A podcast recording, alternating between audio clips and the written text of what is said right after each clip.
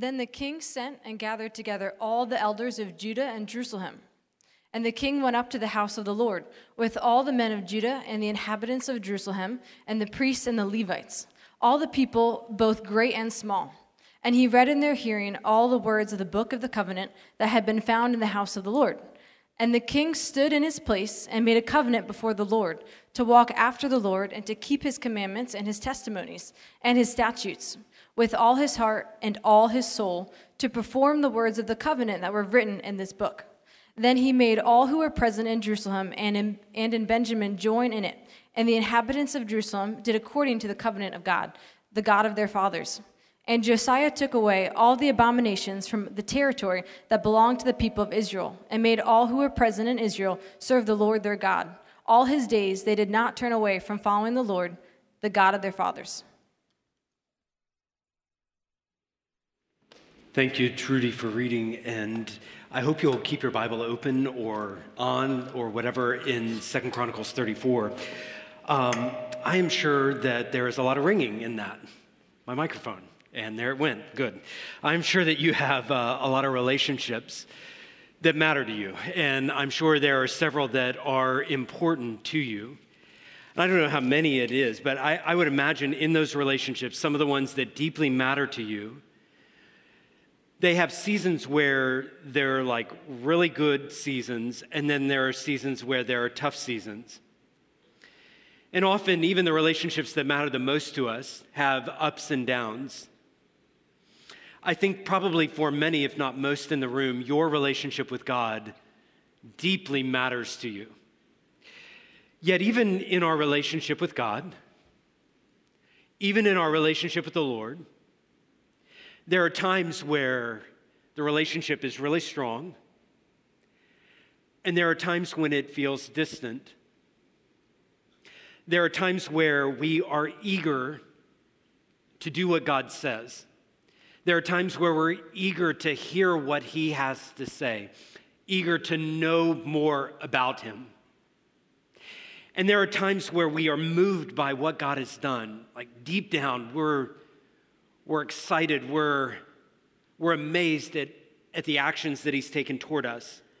And there are times where we're grieved by what offends him because we're so close to him and, and we're tender toward the things that he says not to do. And there are times when our relationship is strong where we're drawn to confess our sins. And there are times where we desire to just talk about him and what he's doing, and we want to talk about him with all kinds of people because He is doing something good in our heart. And there are times where we're really, really assured of His, of his mercy and we're really, really assured of His grace toward us. So there are seasons where we feel very, very close, but there are also seasons where actually it goes the other way. Our relationship with God is not where it should be. There are times where we are stubborn instead of sensitive to God.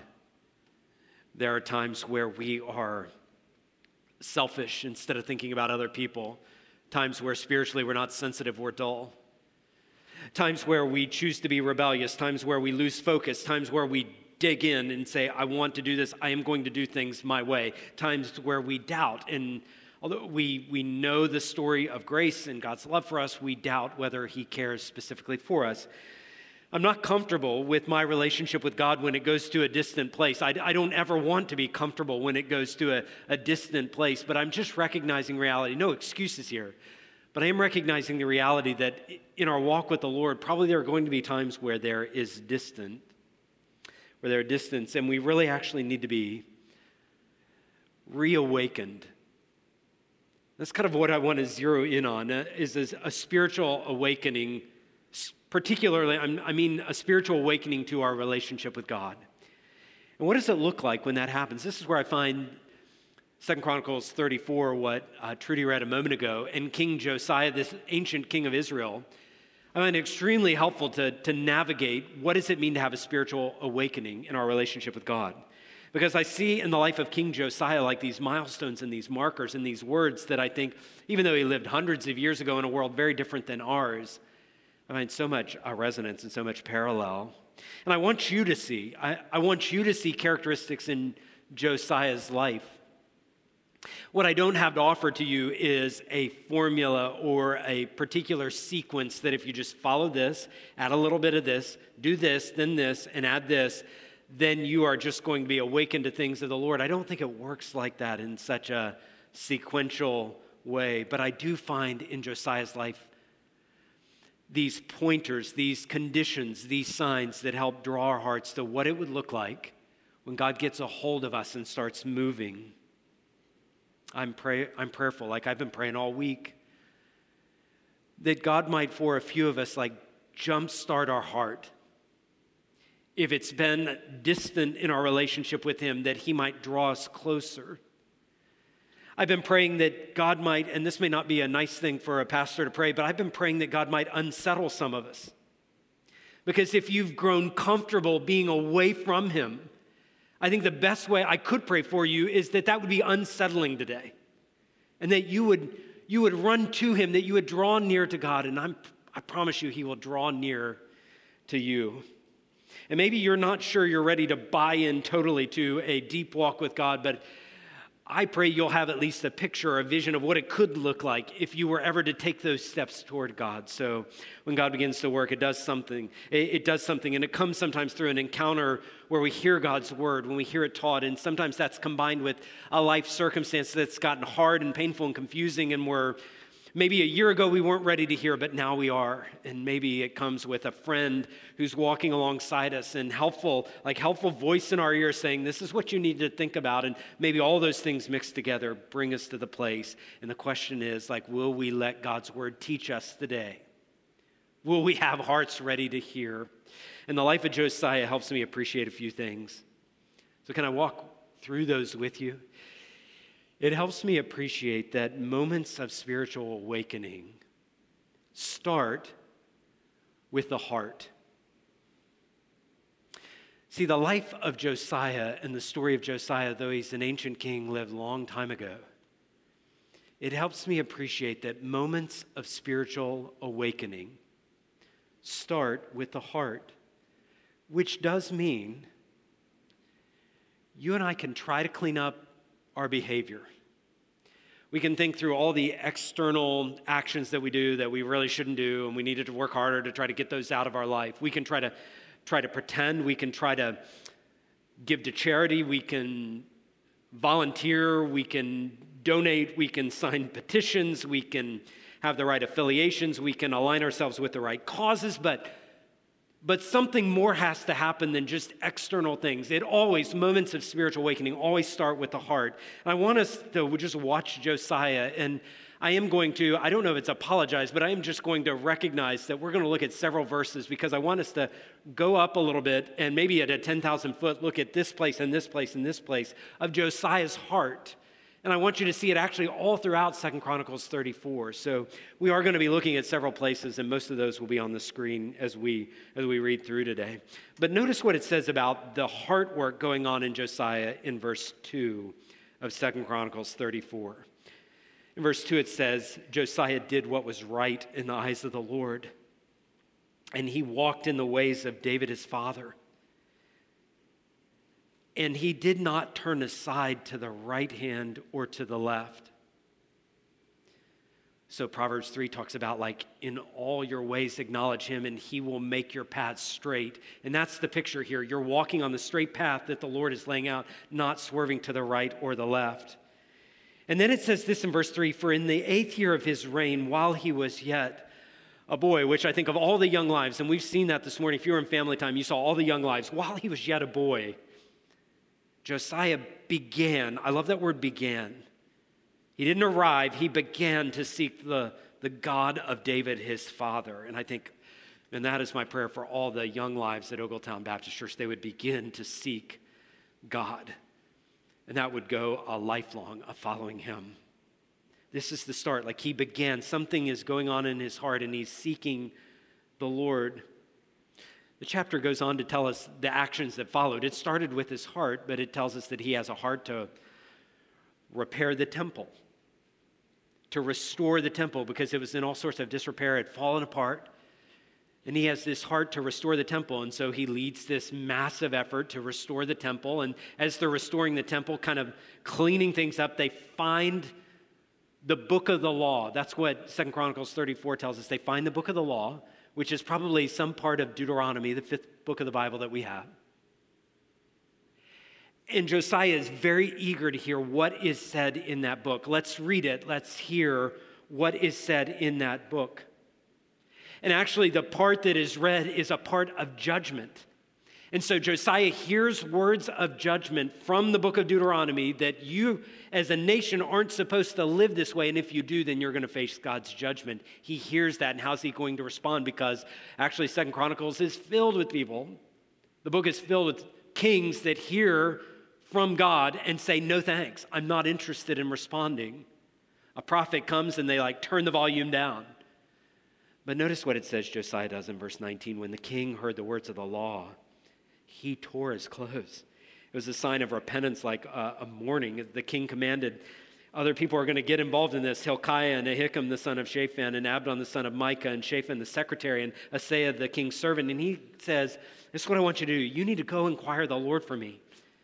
And you need to find out for those who are left in Israel and Judah concerning the words of the book that has been found.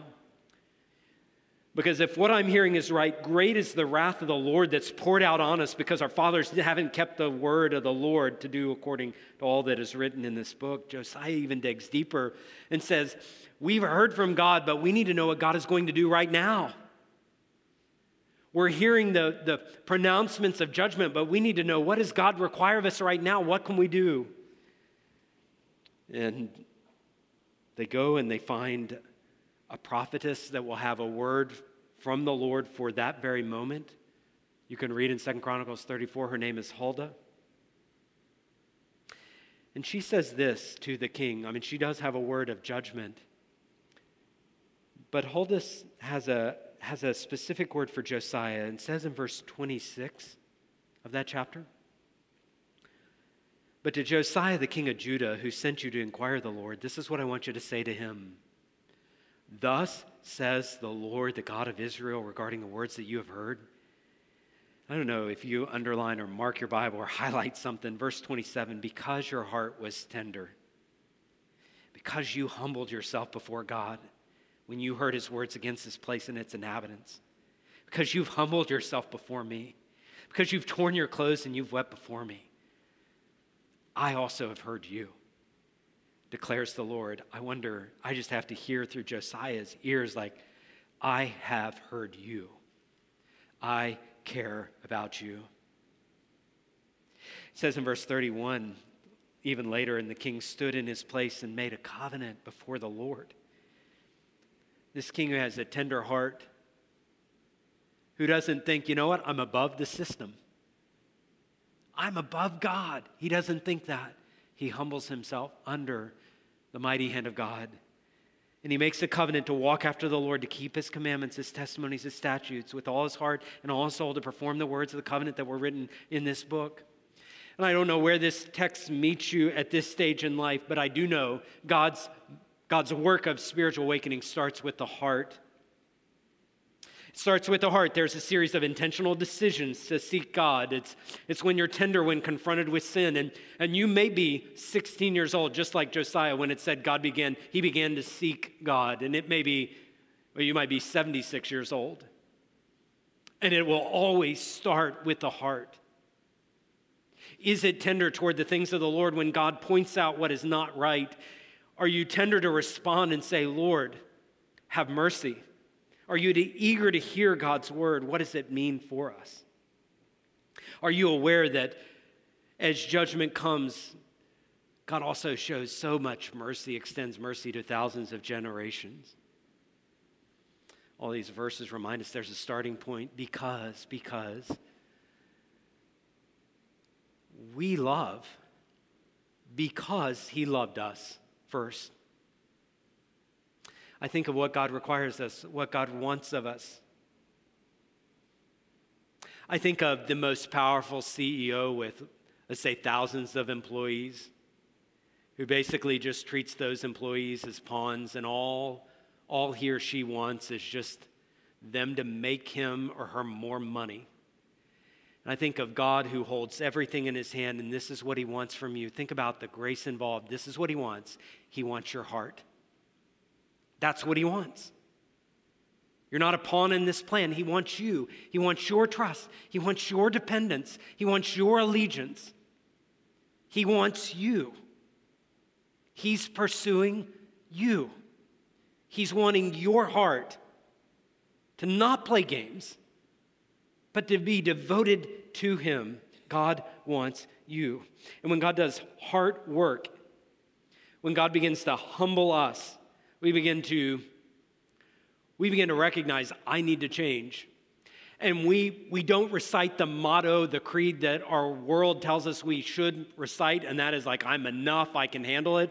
We actually have a new motto. It's like, I'm not enough. I need you, I need you every hour, I need you.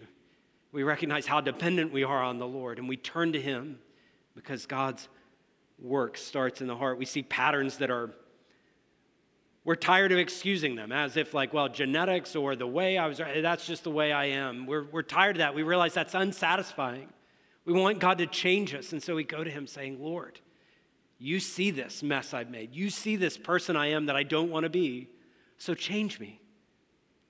God's word points out like that tender heart, that moment of responsiveness, or, or frankly, we can get all stubborn and say, not now.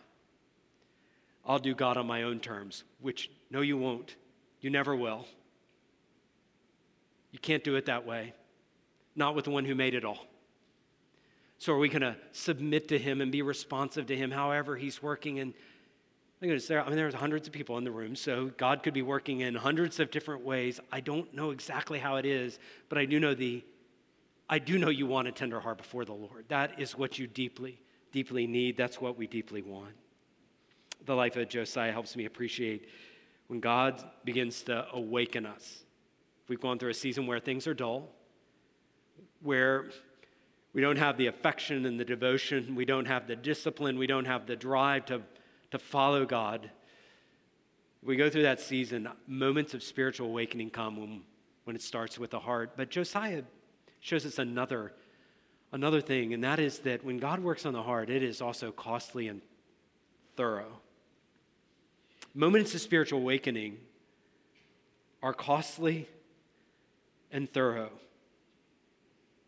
I see that in Josiah, and again, we don't have time to pick apart every single verse, but you see at the beginning of the chapter, you see it in at least a couple ways where the work in Josiah's life was costly and thorough. I see it when Josiah moves, and you can read this in the beginning verses, like 3 to about verse 11 or so. He is clearing out the idols from all of the country.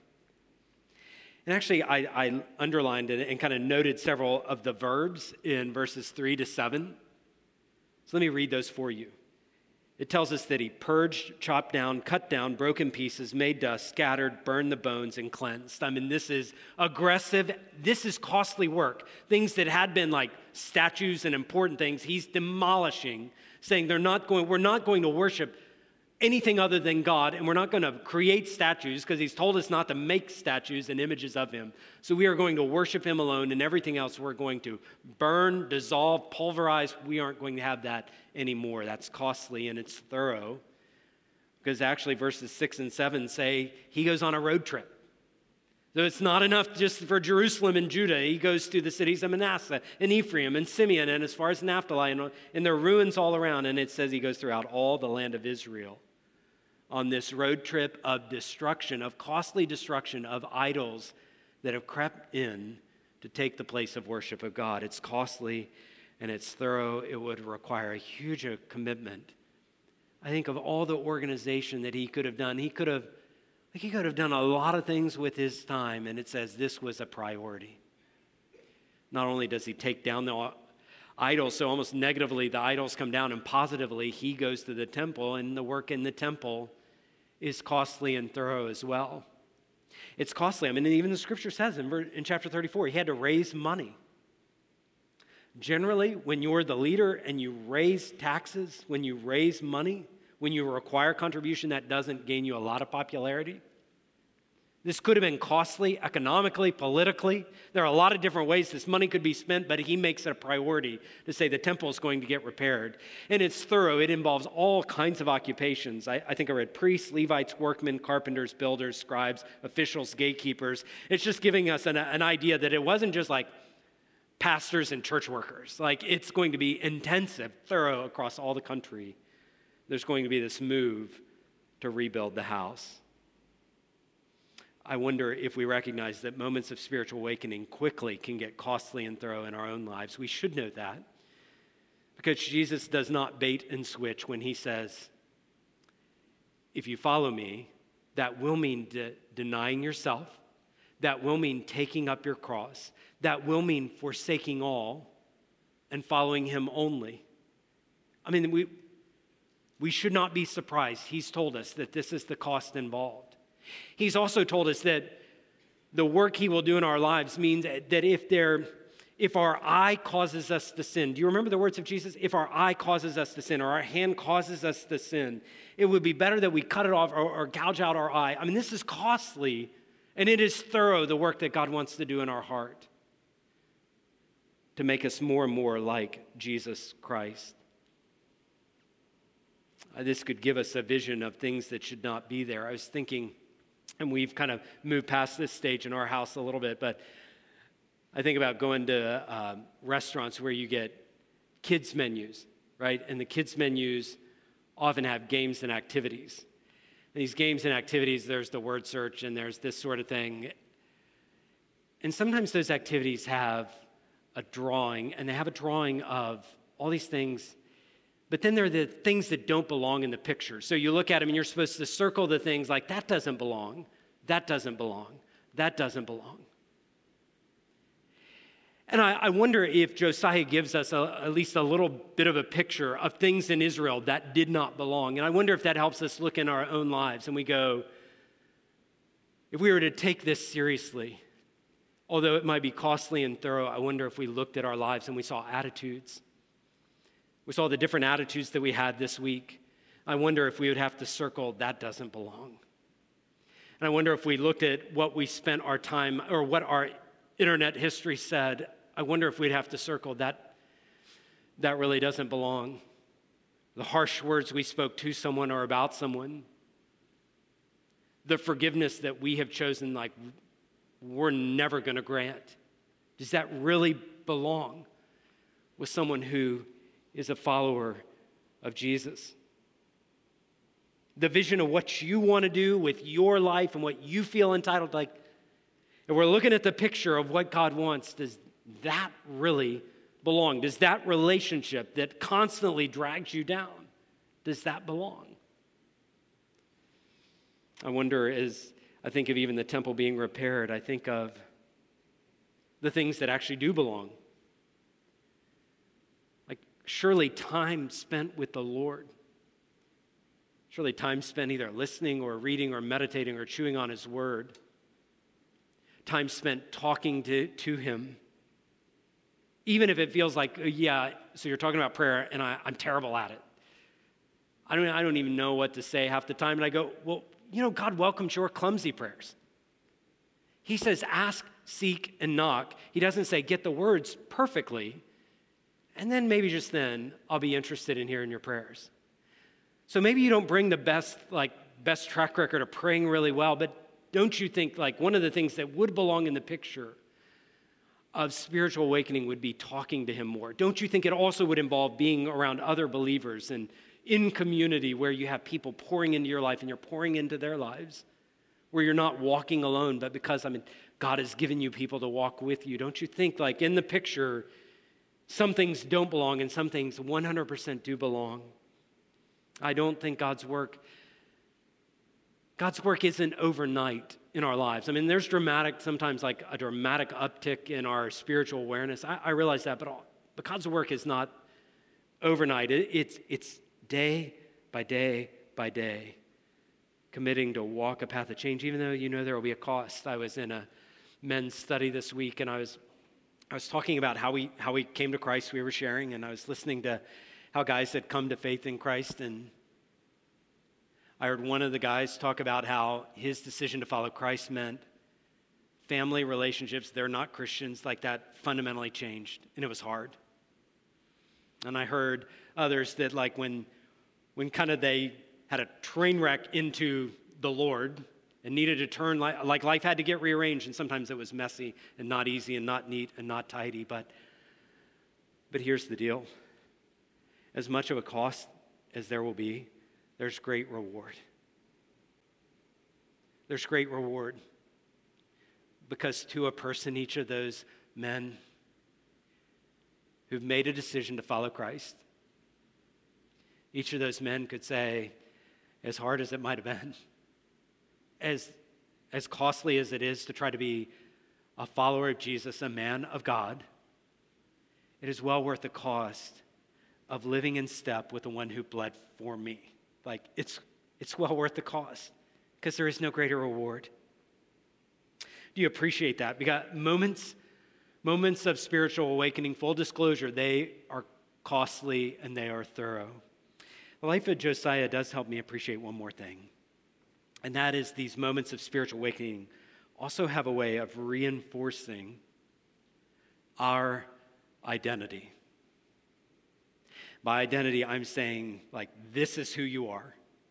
Maybe even more than that, this is who you were made to be. Moments of spiritual awakening reinforce our identity. We don't have a ton of time to look at Second Chronicles 35. It tells a progression from 34 to 35. So, again, it always starts with the heart, right? So, Josiah had a tender heart toward things of the Lord, walked in the ways, you know, didn't stray from the right to the left. There's kind of another progression where he finds the book of the law and he responds in obedience to that. Let's hear from the word of God and he responds to that. He makes the covenant. But by the time you get to chapter 35, and maybe you can even see by the heading in that chapter, it's Josiah keeping the Passover. The Passover. If you know much about Israel's history, the Passover was kind of a reenactment of a very, very significant event in the history of Israel. And so Josiah led his people to keep the Passover, to reenact this moment. So they slaughter a Passover lamb. They, they make sacrifices of animals and offerings are given. We don't stand in our sin. We, we have our sins atoned for. They feast, it tells us, the feast of unleavened bread. They feast in the presence of God. They do the Passover. They're reminded, He is our God. We are His people. And the Passover is an amazing thing. What, what I want you to appreciate, though, is the Passover wasn't just a national holiday. Actually, when you read the story of the Passover, nothing made Israel remember who they were like the Passover. Nothing defined them. Nothing was like helped shape their identity like the Passover. Because every time they would remember and observe the Passover, what the, what the people of Israel, they were reenacting the story that this is where we were. We were slaves in Egypt, and nothing could help. We could not get out of that slavery. And we put all our trust in God who would bring us out of slavery. And on the same night, on Passover night, God both judged and saved. He judged and He rescued. And He brought us out of slavery, and we can feast because He has provided and he brought us to a new land where we have lived a new life and we are forever His. We're for His glory. We're for His people.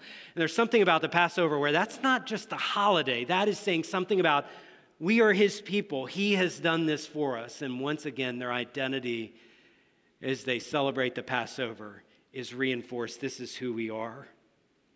For Josiah, finding the book of the law was more than just like, oh, we have some ancient, some ancient wisdom here. We have something to put in a museum, this led him to remind the people we once were this, but we no longer are because of our God. It was identity defining.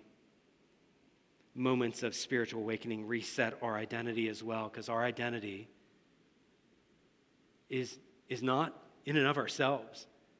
Our identity is totally wrapped up in our Redeemer Jesus Christ. And I'm grateful for seasons like Christmas. I mean, I, I do have to like take a deep breath when I hear like Christmas is all about hot chocolate and cookies and warmth and family and friends. I mean, I, I just, you know, politely, yes, okay. But actually, Christmas is about what made peace, and that was the blood of King Jesus shed for us. What Christmas is about is that he rules the world with truth and grace and makes the nations prove the glories of his righteousness and the wonders of his love. Like this is identity forming. So here we have another another set of days to remind ourselves like this is our identity. We need to be reminded of our identity because we buy into other stories that seem to really shape our identities. It's not hard for me to I buy into a story that our culture will tell that if you achieve, get to this level of career, get into this school, get this sort of fellowship, get this sort of whatever, you will you will have arrived and yet Christmas says that's not your identity. This story, we have a different identity than that story. We have a different story than the one that says, you know what, you're never going to amount to anything unless you're part of the cool kids. And that starts when, like, you're in middle school, I guess. And then there's adult versions of that. And you always feel like I need to be a part of that group. And as long as I'm not a part of that group, I'm not sure I amount to anything. And there's a new identity written over us that, you know what acceptance really matters is that is you are accepted in Jesus Christ.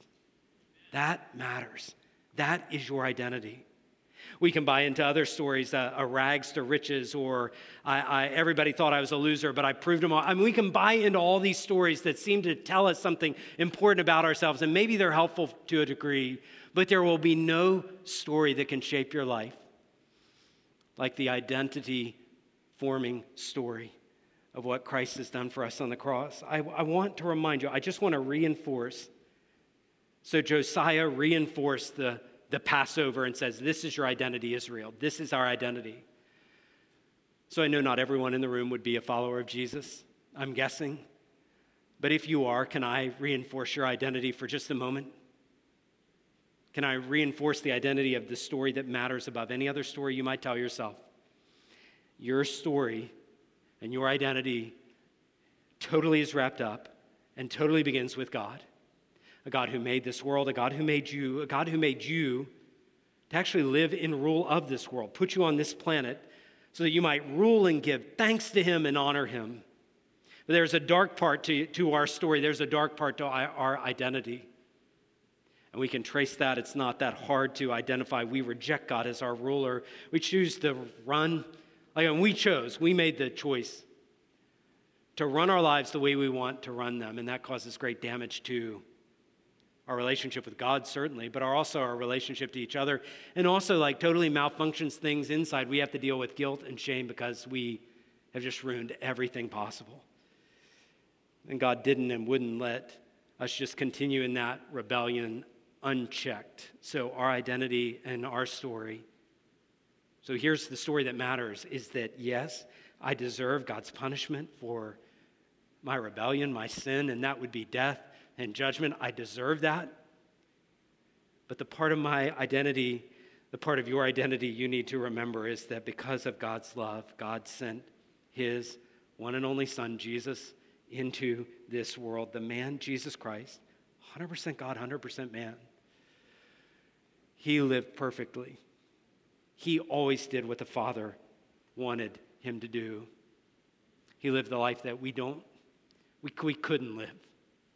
He died in our place as a sacrifice for our sins, and he, He's alive. He rose from the dead even after death, and He's the ruler, He's the judge of the world.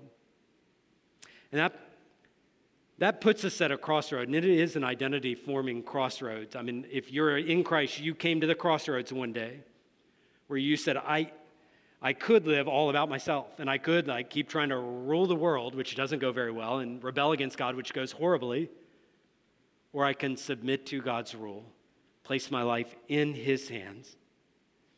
I can trust in Him, I can be forgiven by Him, I can receive a new life that lasts forever. And the moment you place that faith in Him is the moment you recognize your identity is always going to, going to be bound up in your Redeemer, your King your Savior, Jesus Christ. And that will matter more than anything. When our body fails, that will still matter. When friends seem to like leave us, that will matter. When we're not sure what's going on with the next, next week, much less the next decade, there's a story over our life, and we have an identity, and our identity is we are in Jesus Christ forever. I, I want you to hear that. Because we can look at Josiah and we can see these moments of spiritual awakening, and God's going to stir in our heart. He's going to start there. And it could get real costly. I mean, there, there are things, there are sacrifices we have to make in following Jesus, denying ourselves and taking up our cross. But I want you to also follow that path of Josiah and realize there is something identity forming as we once again recognize we are not our own but we've been bought with a price. Therefore, our lives can be lived for His glory. Our body, our soul can be lived for His glory forever and ever and ever. Which is why I think it'll be totally appropriate for us to close our service in just a moment with singing, All glory, all glory be to Christ. I hope, I hope that is your identity. And if it's not, like this would be the day where you ask that next question, as hard as that may be, or is like, I don't, I don't want to be embarrassed, I don't, I don't know, I don't feel that religious, go ahead, let's ask, let's talk. If you're unsure that that is your identity, then I can't think of a better time to, to lean into that instead of to run from that. So maybe after the service we can talk, because all of life is meant to give glory to Jesus Christ. Let me pray. Thank you, Lord, for this reminder from an ancient king his world seems very different than mine, and yet you never change, Father. We're grateful that your Son is the same yesterday, today, and forever. So I pray that we would be reminded of our identity, and that really would shape tomorrow and Tuesday and Wednesday.